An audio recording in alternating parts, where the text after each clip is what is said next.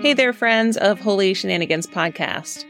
I'm thrilled to share that I'll be recording live from the Wild Goose Festival this July 11 through 14. Wild Goose Festival is a transformational community grounded in faith inspired social justice. It's a one of a kind gathering that brings together activists, artists, and seekers from all walks of life to explore justice and art, spirituality, and community. The festival will take place at Van Hoy Farms in Union Grove, North Carolina, and I'd love for you to join me there.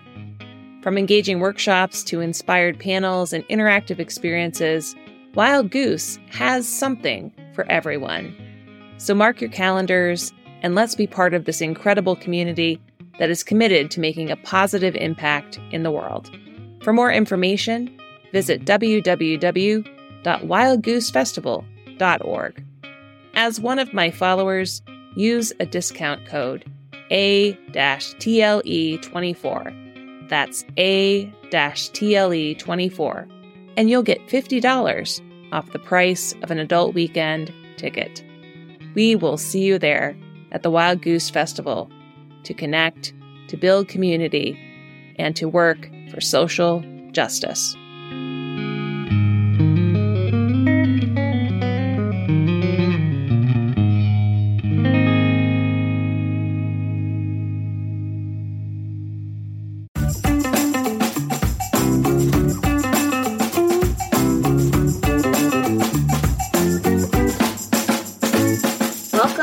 Shenanigans. I'm your muse, Tara Lamont Eastman, a creative, a feminist, and a pastor. In this week's episode, Jesus teaches about resilience with the help of a mustard plant, and Sweet Corn teaches a mantra to bloom in the good soil where we're planted. Each episode is part Bible study, part personal story, and ends with a poem or a song. Welcome to the neighborhood of Holy Shenanigans where it's always sacred, but never stuffy. The kingdom of God is like a mustard seed. Yes, that is what Jesus teaches in this week's parable from Mark 4. Mustard plants in Jesus' day were considered to be an invasive plant, and the planting of it was not only avoided, but prohibited. So, mustard seeds and mustard plants, more than current day dandelions even, is a plant life villain it grows in the hardest of places. It is not easily killed. Its seeds may look tiny, but the plant, when fully grown, is hardy enough to shelter birds and small animals. The mustard seed and plant is hardy and resilient. It grows in places and with a strength that is unexpected, and in the literal case of mustard, is unwelcome. So, why is it that Jesus says the kingdom of God is like an invasive species of plant? As I've discussed in the past, Jesus often teaches that the kingdom of God is not what people expect it, and that he, Jesus, is not as people expect either. Remember that Palm Sunday story? Jesus comes into Jerusalem on a donkey. At first, he's welcomed with cheers and the waving of palms because he's Jesus and some think he's going to overthrow the Roman occupation. But in quick order, Jesus is arrested, rejected, and crucified. Jesus and this kingdom of God is not what people expect, and in many cases, it's not what people want. A tool that Jesus often uses to teach other people is parables. They're simple stories used to illustrate a moral or a spiritual lesson. So, what is this mustard seed parable of Jesus trying to say? That small beginnings can grow into something great? That the underdog will overcome the challenge? Partially, yes. When I was little, my mom had a glass pendant in her jewelry box that contained a tiny mustard seed. I remember holding this round glass pendant in my hands and hearing my mom say, If you have the faith of the mustard seed, God will help you to move mountains. This reference is from another Bible text in Matthew 17. It does repeat another gospel lifting up a Jesus story with the help of a seemingly meek mustard seed. As a kid who felt small in the bigness of the world, I love the affirmation that small things can grow into something powerful. It reminded me of the story of Jack and the Beanstalk and how Jack overcame all the fee, fi, fo, fums of a scary giant. Oh, that all the giant scary things, all the fee, fi, fo, fums, would be overcome by shiny glass baubles with mustard seeds, by goodness, and by grace. The idea that small does not equal weak is one that runs throughout Scripture. I think of David, the shepherd, who faces Goliath in 1 Samuel 17. I think of Rahab, who aids the Israelite spies in Exodus 2. And then in the small book of Esther, Queen Esther risks her life by seeking an uninvited audience with the king to save her people from annihilation. And so I suppose I should not be surprised by Jesus' parable of the invasive mustard seed and how small does not equal meek. The more I think about this idea, my list of small or unexpected people being called by God into the mustard seed kingdom of God continues to grow, pun intended, just like a mustard seed. David, Rahab, Esther, Ruth, Mary, the mother of Jesus, Dorcas, Martha and Mary, Mary Magdalene, and many, many others. They may look small, but they are mighty. Which brings me to a holy shenanigan story about a small but mighty garden blooming in an unexpected place. On my way to work, I was stopped at a red light and saw something unusual growing in the front lawn of a city building. People usually beautify their yards with flowers, climbing vines, and even some gnome sculptures but not this home. This small city front yard was filled with a garden, a garden of tall rows of sweet corn. I stared at this front yard field of corn and was immediately reminded of the phrase, bloom where you're planted. The season of my life was a time of being transplanted vocationally. In many ways, I felt like I was once more starting over new people, a new system, new ways of doing things. It was like the soil of my life had been tilled up again, that once more I was starting over from seeds. It was a season where I felt the fee, fi, fo, fums of fear and uncertainty everywhere. And so this patch of sweet corn caught my attention.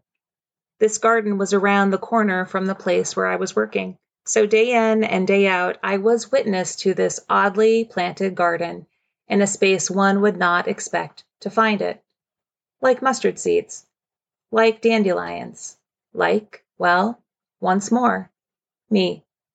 Bloom where you're planted, the sweet corn sang.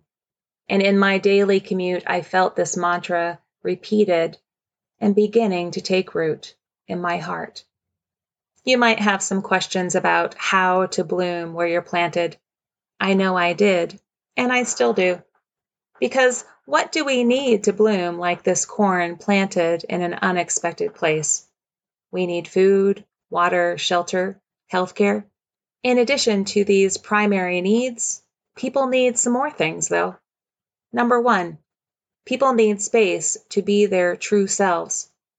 Number two, People need community to encourage and support their growth, development, and education.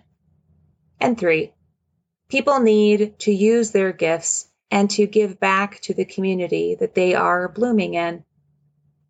There are many obstacles to blooming where we are planted. And one of the less obvious but ever impactful ones is this feeling of not fitting in, like corn growing in an unlikely spot how intriguing, then, that this corn that didn't fit in was thriving where it was planted. Perhaps, then, blooming where you're planted has more to do with staying focused on growing instead of where you happen to be growing. So, this corn crop reminded me that some keys to blooming where I had in that season been planted were one, to be true to myself, two, to gather people around that would support my growth. And three, to use my unique gifts to give back to where I was. There is a prayer found in a book called The Celtic Daily Prayer that for me helps to capture this mustard seed kingdom of God bloom where you are planted parable. It reads, O God, make clear to us each road. O God, make safe to us each step. When we stumble, hold us. When we fall, lift us up. When we are hard pressed with evil, deliver us, and bring us at last into your glory. Amen. This week's poem comes in the form of a song called Good Soil and was written in the season of that unexpected garden of corn that called me to bloom where I had been planted. This song has traveled with me over several physical moves, but was left unrecorded until last week. I hope that it becomes a meaningful mantra for you as well. May you bloom where you are planted. May the obstacles be removed from your path. May the beautiful mustard plant that is you grow deep roots and become a shelter for many. It's hard to say how the road leads us, sometimes filled with trials.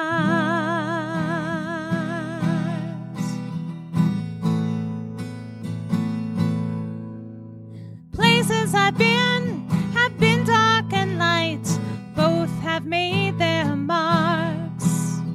Foolishness actions pave the way for wisdom's expression, wisdom's restoration, wisdom's direction to good soil, to good soil.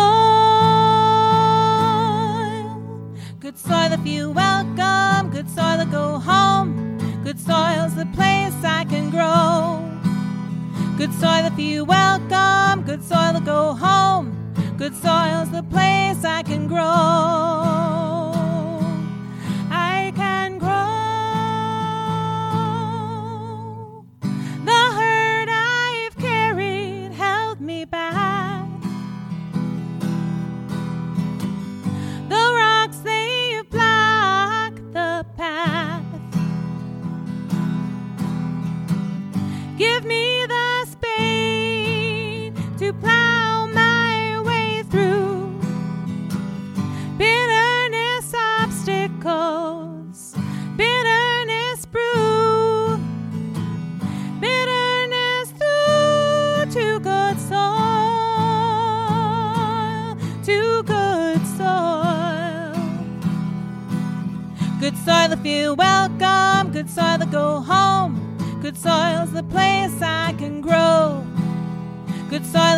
welcome, good soil to go home. Good soil's the place I can grow. The road's uncertain, the path's never straight. The matter of movement has more to do with the way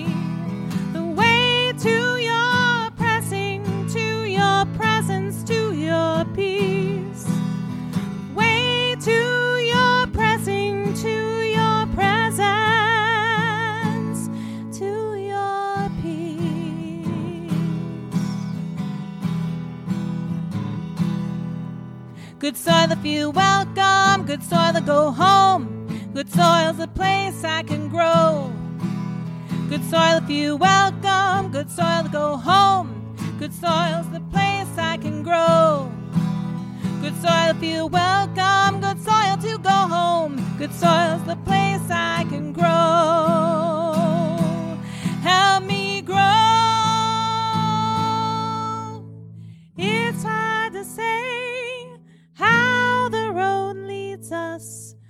Sometimes filled with trials.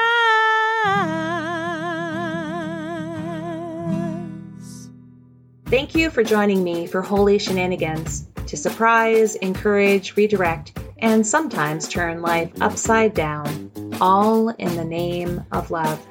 You're invited to join me on this unpredictable spiritual adventure that is always sacred but never stuffy.